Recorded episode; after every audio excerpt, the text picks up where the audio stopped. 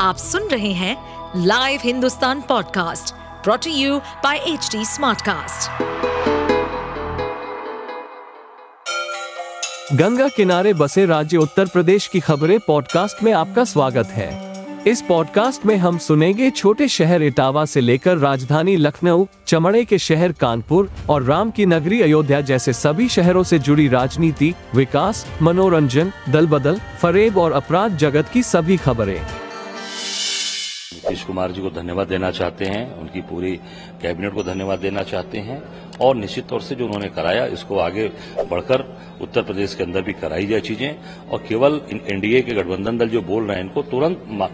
दबाव बनाकर शुरू कराना चाहिए। कम से कम चीज़ें साफ़ हो जाए तो काम करने का आनंद आएगा, और सारी चीज़ें समझता हूँ कि सबको साथ लेकर फिर चलने का एक अच्छा रास्ता बनेगा। बीएसपी सुप्रीमो मायावती ने भी अभी ट्वीट किया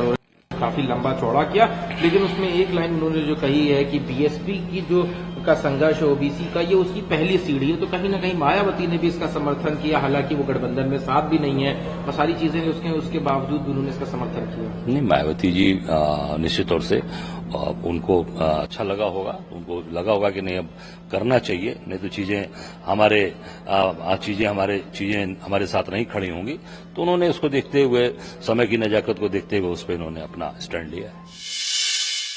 आप सुन रहे थे हमारे पॉडकास्ट उत्तर प्रदेश की खबरें। ऐसे ही अपराध जगत से जुड़ी, चुनौतियों से भरी राजनीति और विकास की खबरों जैसी अन्य जानकारी के लिए सुनते रहिए हमारे इस पॉडकास्ट को।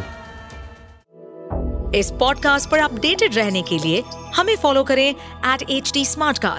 हम सारे मेजर सोशल मीडिया प्लेटफॉर्म पर मौजूद हैं। और ऐसे पॉडकास्ट सुनने के लिए log on to W W W dot H D Smartcast dot com